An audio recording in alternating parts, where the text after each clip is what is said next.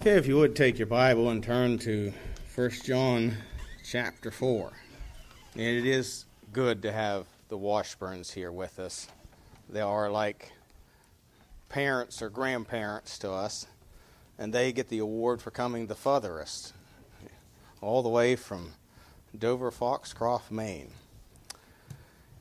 First John chapter 4. 1 John chapter 4. And I'm going to read the first three verses. Beloved, believe not every spirit, but try the spirits whether they are of God, because many false prophets are going out into the world. Hereby know ye the Spirit of God. Every spirit that confesseth that Jesus Christ is come in the flesh is of God. And every spirit that confesseth not that Jesus Christ is come in the flesh is not of God. And this is that spirit of Antichrist, whereof ye have heard that it should come. And even now, already is it in the world. Let's go to the Lord in prayer. Heavenly Father, we do thank you again for your word.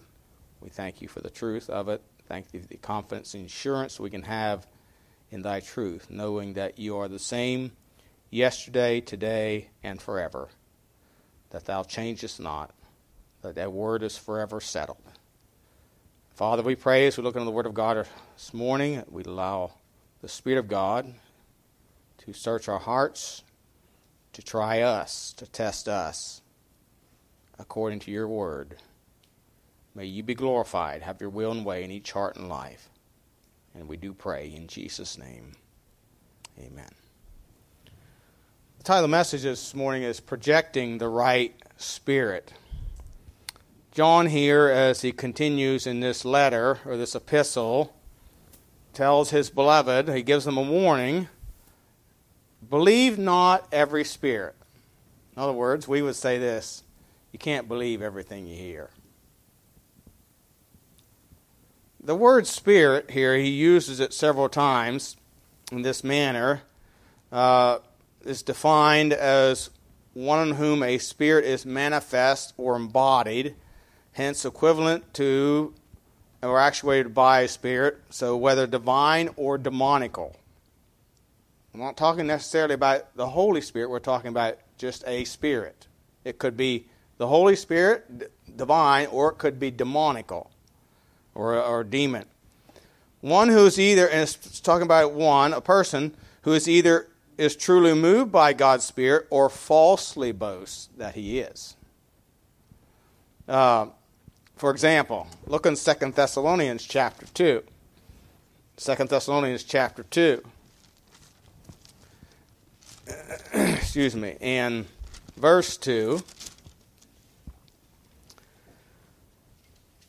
says that ye be not soon shaken in mind or be troubled, neither by word, or neither by spirit, nor by word, nor by letter as from us, that the day of Christ is at hand. So he's talking about here uh, uh, they, these people being shaken by, and he says, neither by spirit. So somebody's saying something and saying they're directed by, this, by a spirit. Uh, 1 Corinthians 12 10 also talks about this, in first, of course, and then in 1 John. But, but the Spirit, so the Spirit here has the, the, uh, is the vital principle by which the body is emanated. And people can be directed or animated by different spirits. They can be, they can be animated or directed by the Holy Spirit, a, shout of God can, the world is animated or directed by the, the demonic spirit of this age. And so it's kind of the, the, the, rational spirit or the power by which a human being feels, thinks, decides. Uh, you know, it's their, their, their disposition or their influence which feels and governs the soul of anyone. And so, so when John says here to try the spirits, he's talking about trying the things you hear or the, the attitudes and the dispositions that you see coming from people. And, you, and he, when he says to try them, he means you need to test them. You need to examine them. Don't just believe everything you hear. Because not everything you hear is true. I think you all know that by now, don't you? If you live in this world. In fact, most of the information we get today, I'm afraid, is not true. Sad to say. You know, the influence which governed the Jews was the honor and glory of the temple and its forms of worship, which were given as a shadow of that which was to come Jesus Christ. And Jesus Christ had come. And so this spirit or this attitude of the Jews that you need to, yeah, you need to, you know, there were some that were saying that, yeah, you need to believe in Jesus, but you also need to be circumcised. That's a spirit of Antichrist. It's a spirit of error. It's a spirit of error. And we got people today like that saying, well, yeah, you, you need to believe in Jesus, but you also need to do this, this, and this, and this. That's the spirit of Antichrist.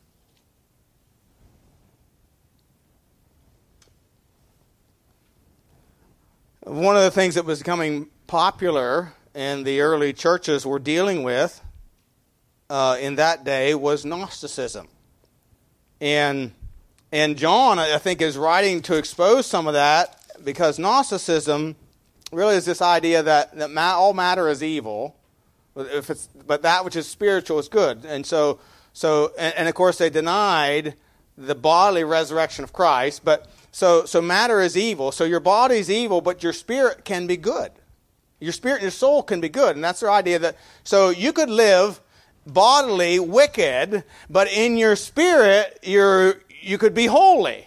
That was what Gnosticism taught. You know, that's very popular today, too. In our world, in Christianity, quote unquote, in our world, is, oh, it doesn't matter how you live as long as your heart's right. That's a bunch of baloney. It's a lie. We're to be holy in body and in spirit. But this was Gnosticism, and of course, they were also denying the bodily resurrection of Jesus Christ. And of course, John addressed this in the first chapter.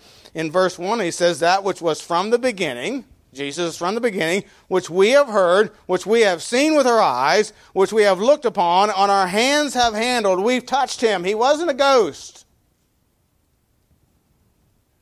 He wasn't a ghost before he went into the grave, and he wasn't a ghost when he came out of the grave. We touched him. He wasn't just a spirit. That was Gnosticism. And so that was the spirit of the age. And and people are, you know, people are governed. A man lives from his spirit. They're governed by their spirit, from their heart. Stephen was directed by his spirit by the Holy Spirit. In fact, look at, look at Acts chapter 6. Acts chapter 6 and verse 8. Acts chapter 6, verse 8 tells us, and Stephen, full of faith and power, where did he get that power? The Holy Spirit.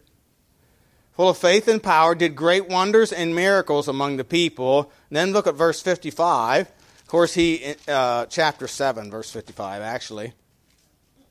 I'm in chapter, yeah, chapter 7, verse 55. Uh, in verse, chapter 7, verse 55, you know, he, in chapter 7, he gives this, this uh, his defense, and he gives this long history of the nation of Israel and how God did this for him, did that for him, and, and then provided, and, and how all these things spoke about Christ who was to come. And then he pointed out that you're a bunch of stiff necked and rebellious people.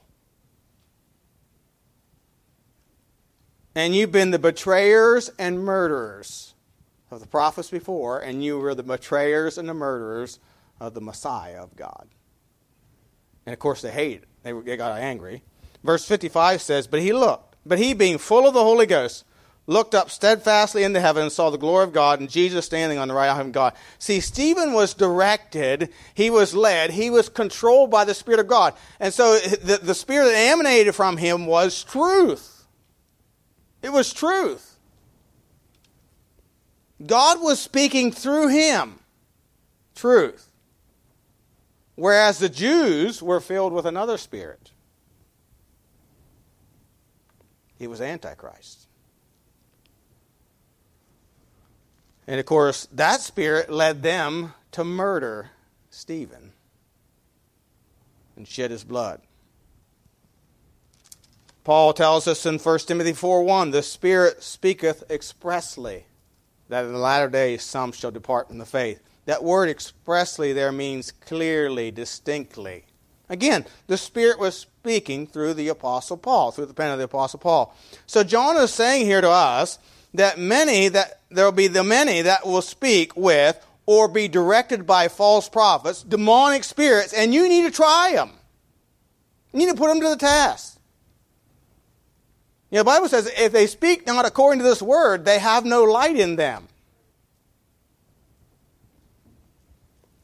And so, as we consider this this morning, as we consider the spirit of Antichrist, first of all, it is a denial of the lordship of Jesus Christ.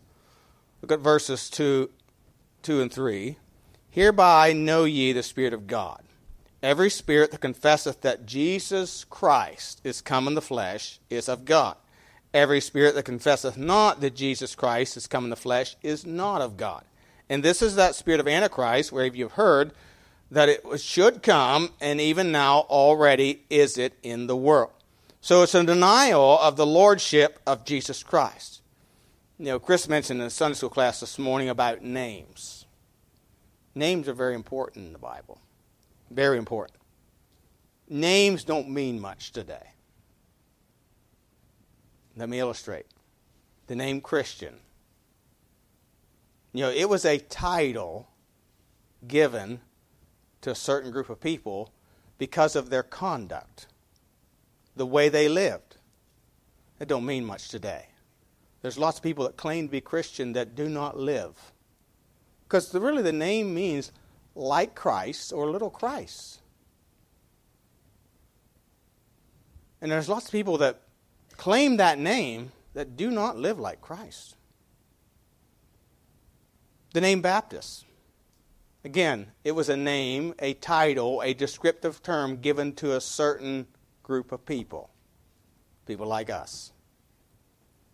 They didn't give them that they didn't give themselves that name, it was given to them by their enemies, by those that hate them. It was first given Anabaptists, which means to baptize again, because they refused to accept the baptism of the Roman Catholic Church and those of that, of that lineage, as we're looking at on Sunday afternoons. But so, so that was it was given by their enemies, but it identified a certain belief, a certain Bible practice. And the same is true of the Lord Jesus Christ. You know, this the spirit of Antichrist is a denial of the lordship of Jesus Christ. And, and I, I'm afraid there's common ignorance among Christians, again, even independent Baptists, of the importance of the names and titles of Jesus Christ. You know, have you ever thought about the fact that in the Bible, everyone has just one name? You know, my name is Jason Lee Byler. Now, if my parents said that to me, I knew I was in trouble. You know, um, I also had a nickname. I won't tell you what that was, you know. But anyway, uh, it, it, wasn't too bad, but some of our family wasn't too good. But anyway, so so um, but see, I had three names. That was my full given name. But that isn't the way it is in the Bible. There was Adam.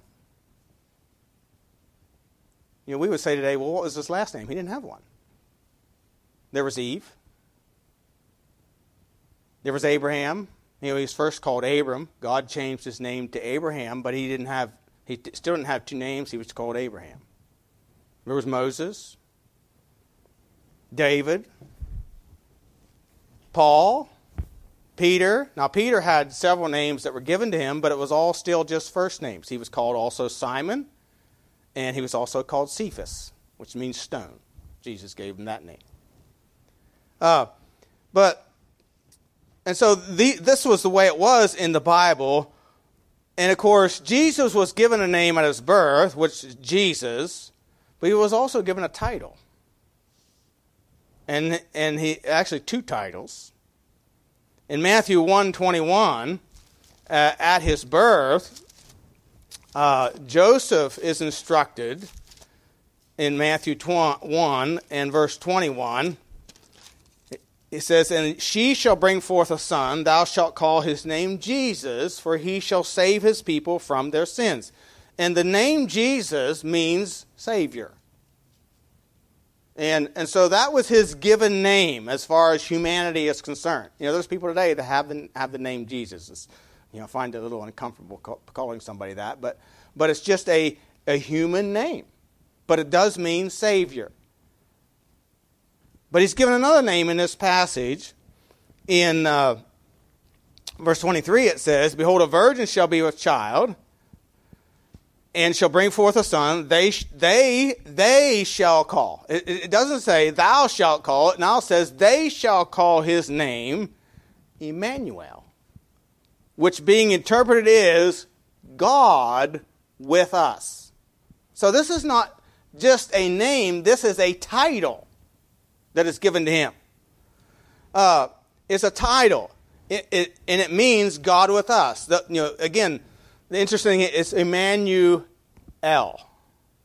El means God. What would you get out of the first part of that? Man. This is man and God. You know, Bethel in the Old Testament, the word Bethel. Bethel means house of God. El always means God. And so here you have Emmanuel, man with God. He is the God man. It's a title given to him. And, and again, this is vitally important to understand this. Uh, you know, so you have the union. What God is saying to, to Joseph here is this is the union of God and man, living among men. In Matthew 16, verse 16, of course, Jesus had asked the disciples, Whom say ye that I am? And Peter said, Thou art the the Christ. The Christ. Again, it's a title. It's a name, but it's more than a name, it's a title. And that name, Christ, it means Messiah, anointed one. Again, the idea that he is God. He's the anointed of God. Uh, he's also given another name as Lord. You call me Master Lord, so I am. Matthew 13, 13. Uh, Peter called him Lord. Uh, in, in John chapter 1, um, Nathaniel said, um, how do you say that? Thou art the Son of God. Thou art the King of Israel. So, so he's given you know these different names. So he's given Lord. The word Lord means master or he to one whom a person belongs or things belong. You know, if he if you call him Lord, everything you have and you yourself belong to him. You're his. At least that's the way it's supposed to be.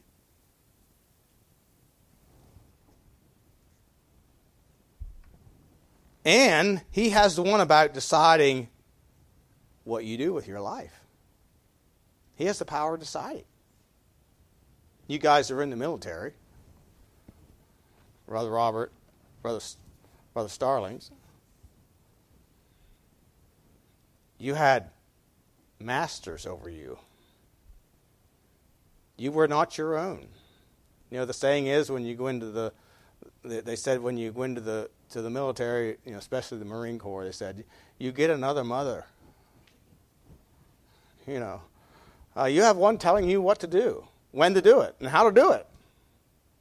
And you don't argue about it unless you want booted. No, if he's our Lord, he, has, he is the one that has the power of deciding or directing our life. But see, the spirit of Antichrist is a denial of this. It's a denial of it, and this is what John says every spirit that confesseth not that Jesus Christ is come in the flesh is not of God. So if you deny that God was manifest in the flesh, that lived in flesh, if you deny that, you are antichrist. You're against Christ. You're against it.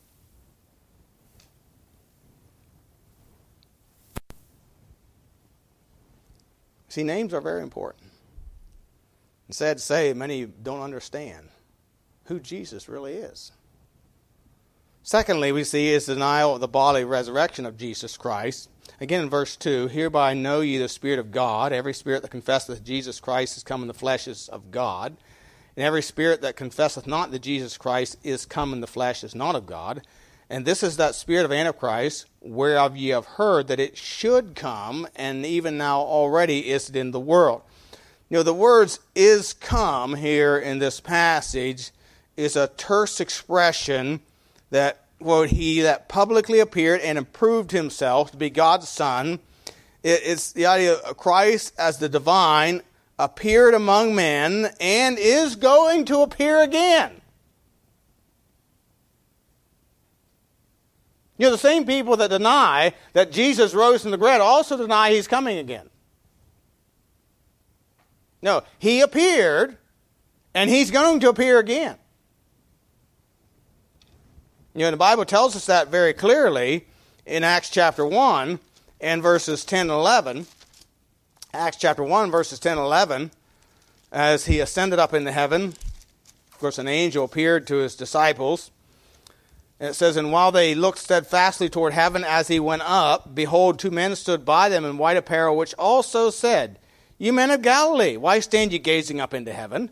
this same Jesus, which is taken up from you into heaven, shall so come in like manner as you have seen him go into, man, into heaven.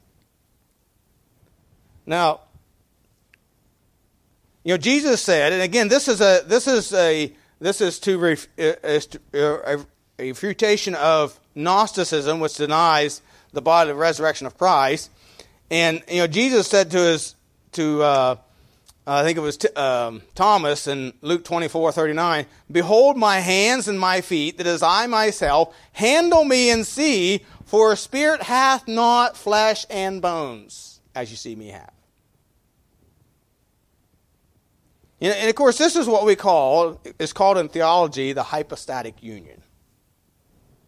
That's a big word. It simply means God and man united in one. And this is what sets Jesus Christ apart or distinct from all of humanity.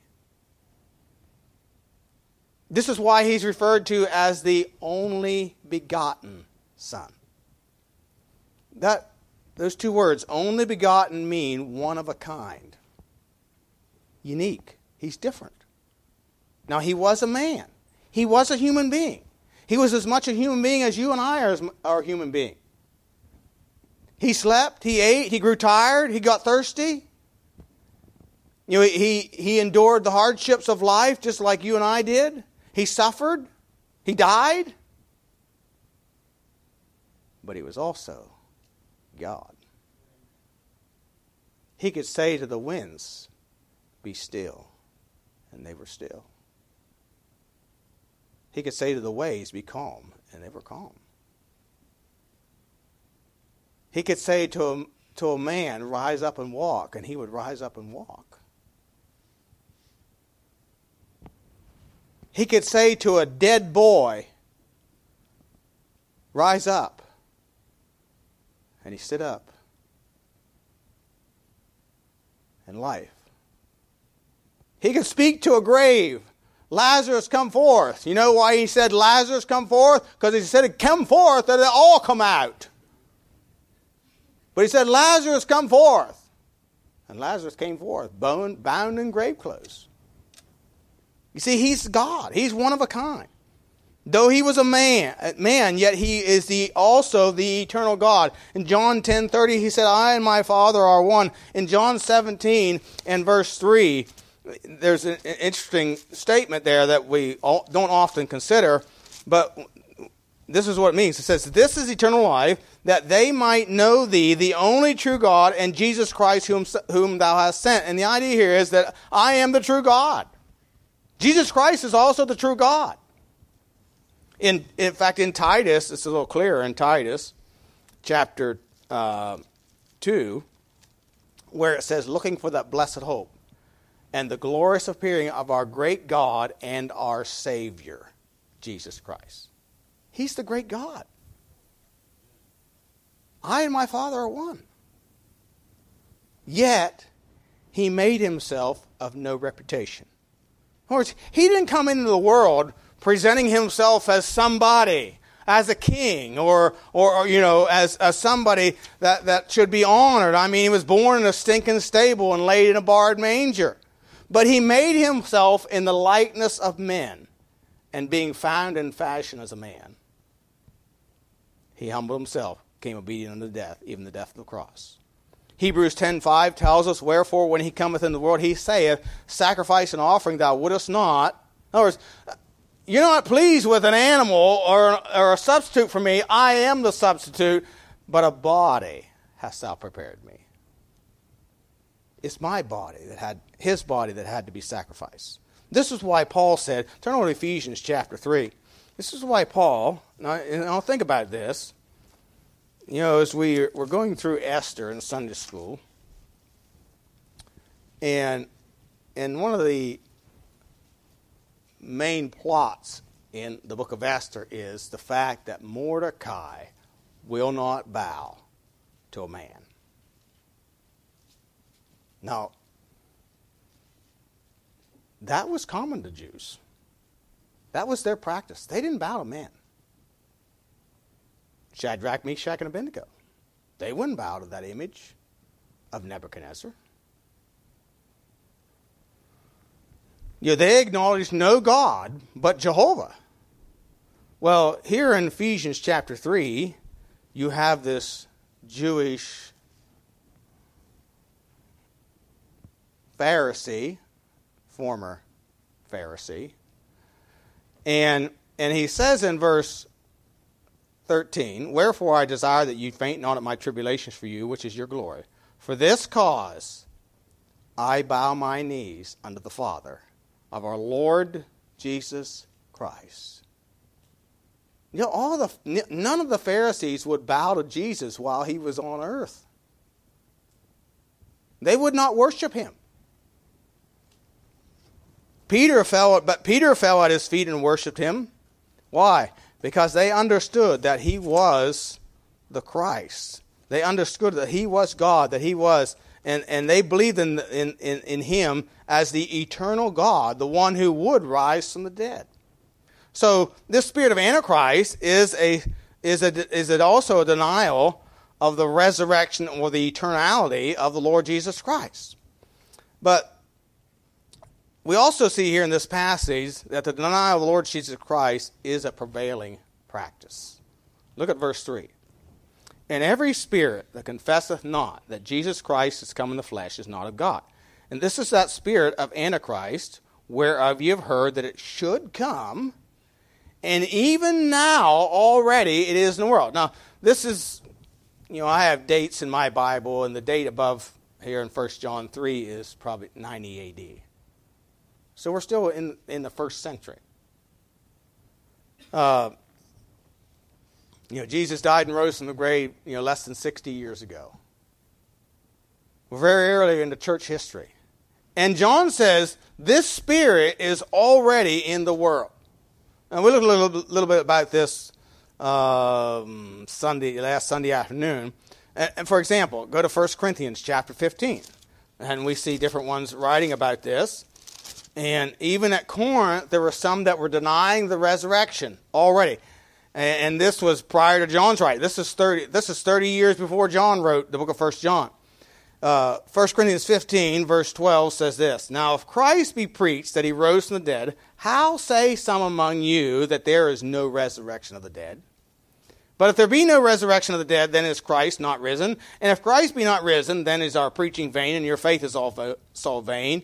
Yea, and we are found false witnesses of God, because we have testified of God that he raised up Christ, whom he raised not up, if so be that dead rise not. And so here at Corinth, there were already some starting to, to rise up and say, I don't know about that resurrection of Jesus. And denying it. In 2 Timothy chapter 2, Paul names two guys by name. Uh, he identified them in 2 Timothy 2, verses 16 through 18, he says, Shun, but shun profane and vain babblings, for they will increase unto more ungodliness, and their word will eat as doth a canker, of whom is Hymenaeus and Philetus, whom concerning the truth have erred, saying that the resurrection is already past, and overthrow the faith of some. So they were saying the resurrection is already past. Of course, Jude says there were some that denying the only Lord God and our Lord Jesus Christ. And, and then you have, uh, uh, so that was the things that, that were already taking place. And then you have Paul writing in Second Thessalonians chapter 2 and warning us what would come. Second Thessalonians chapter 2 and verses 3 through 7, where he says, Let no man deceive you by any means, for that day shall not come except there come a falling away first, that man of sin be revealed, the son of perdition, who opposeth and exalteth himself above all that is called God, or that is worshipped, so that he as God sitteth in the temple of God, showing himself that he is God. Remember ye not that when I was yet with you, I told you these things. So Paul had warned the Thessalonian believers, look, there are going to be people rise up saying they're God, saying they are equal with God. You know, to deny the lordship of Christ really is to say, he's no different than I am. He's just a man, too.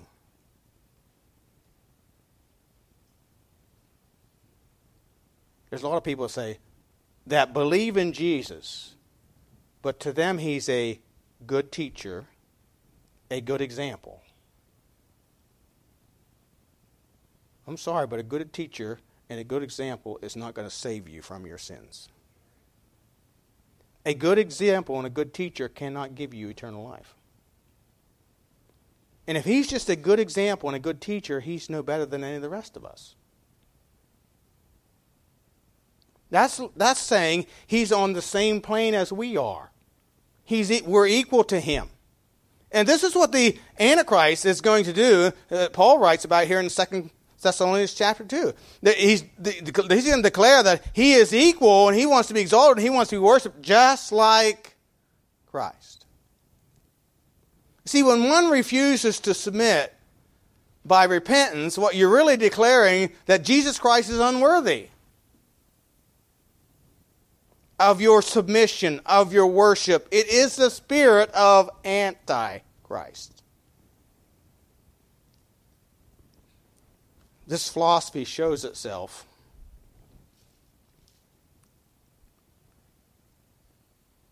by a lack of submission to the Lord's body, Church, and His pastors.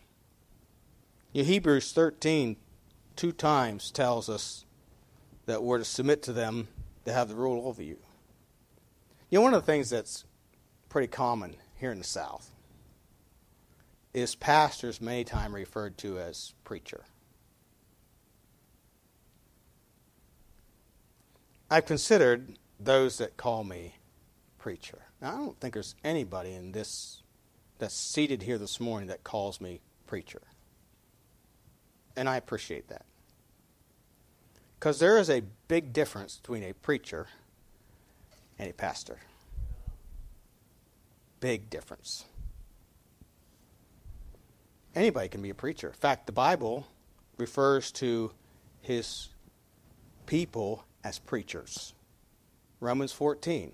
How they can hear without a preacher? It's not referring to a pastor, it's referring to a Christian who, who proclaims the gospel, and they're called preachers. That's what the, the title preacher really means. It's just somebody that declares the gospel, is a witness and testimony.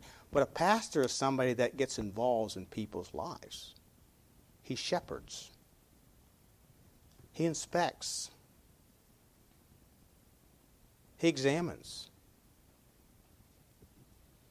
You know, one of the things a shepherd does for sheep is he goes ahead of his sheep in the pasture and he looks for poisonous weeds. And he eliminates them. So the sheep don't get poisoned. a shepherd will examine. He'll have his sheep pass by him and then he inspects them, looks for parasites. Just like you had a dog or at home, you would look for ticks on your dog. Or you come home and you know if you were out in the field or the grass or somewhere in the woods, you know often I come home and look for ticks. You're examining. You're looking for parasites that that suck the life out of you. And in this age of false spirits, there's parasites everywhere. That's what a pastor does. He inspects.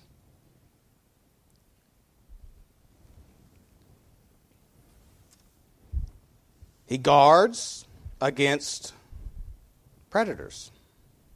You know, a shepherd was the guardian of the sheep. You know, modern vernacular, he would take his gun and use it on the to eliminate the predators. So he'd warn his sheep. He leads them to still waters. He feeds them on green pastures. You see, but the spirit of Antichrist, you know, a lot of people don't want a pastor. They don't want anybody examining their lives. They don't want anybody really, they really don't want help. They want to go to a church and listen to some preaching to satisfy their, their, their uh, sense of belonging or their sense of worshiping God and, and, and then live however they want.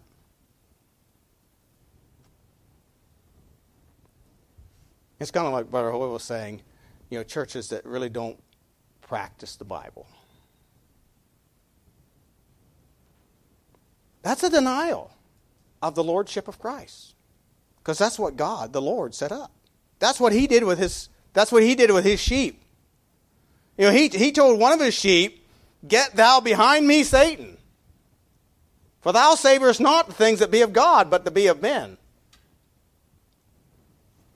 Other times he said to James and John, You know not what manner of men you are.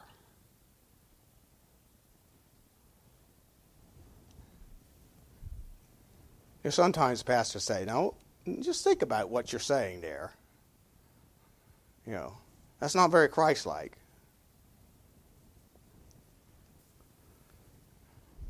You see, we also see, it, he says it's already in the world. So this philosophy. Look at look at also Second Timothy. I, and I I thought I'd be done in plenty of time this morning, but Second Timothy chapter three. Second Timothy chapter three. Uh, this philosophy we see here described in 2 Timothy 3, it says, This know also in the last days, days, perilous times shall come. Men shall be lovers of their own selves, covetous, boasters, proud, blasphemers, obedient to parents, unthankful, unholy, without natural affection, truce breakers, false accusers, incontinent, fierce, despisers of those that are good, traitors, heady, high minded, lovers of pleasure more than lovers of God, having a form of godliness but denying the power thereof. From such turn away. Now, these are not people that consider themselves heathen. They have a form of godliness. They think they are worshiping God. They think they are, are living the truth. And, and so, uh, you know, this, this love of, this philosophy, this love of self philosophy permeates our world, and it is the spirit of Antichrist. You know, look at the description. They're lovers of their own selves. They're covetous. They're boasters. You know, people say, well, God's prospering me, so I must be doing what's right. Maybe. Maybe not. That's not the test of spirituality nor how busy you are in serving the Lord. That's not a test of spirituality either. Faithfulness is. And, but, but they deny the power of God. That is, the power of God to transform and change their lives. To make him master. See, genuine repentance is a surrender of our wicked, will and desires and ambitions to the Lord Jesus Christ, to the Master who has the authority or the right to direct us.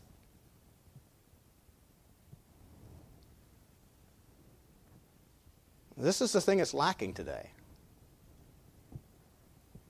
You know, just pray the prayer and accept Jesus and go on and you live your life and, you know, attend church once in a while. And Jesus said, except you repent, you shall all likewise perish.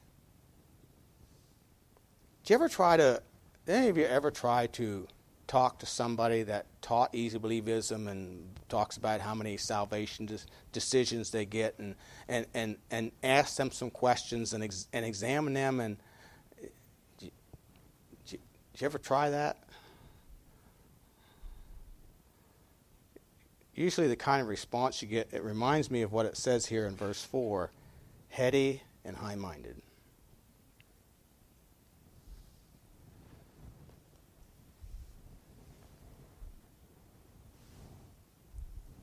You know, start asking us, well, how many of those converts have you discipled?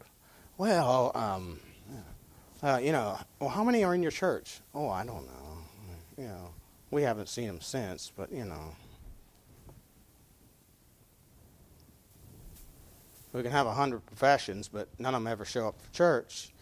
You know, it's like Gary Fournier said one time it's impossible to disciple an unconverted person. You know, they get defensive. Say you're criticized. How dare you question all the professions they got? No. No, when we receive salvation that the Bible teaches, it's the salvation that's received from the Lord Jesus Christ. There's surrender and submission that comes along with it. That's really what repentance is.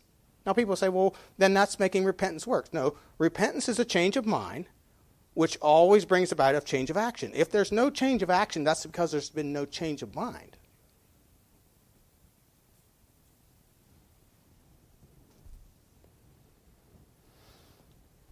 Yeah. Like I said the other morning, when the alarm clock went off at 6 o'clock, I changed my mind. I waited another half hour.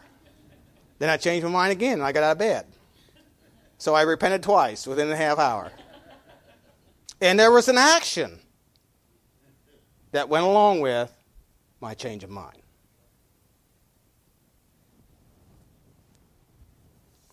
That's what John the Baptist told the Pharisees Bring forth, therefore, fruits meet for repentance. If there's repentance, it will show itself in a submission to the Lord Jesus Christ. The spirit of Antichrist is very alive today in Christian circles, even in independent Baptist churches circles. You know, we need to be wise and beware and to understand that when we point somebody to Jesus Christ, we're pointing them to the Lord Jesus Christ.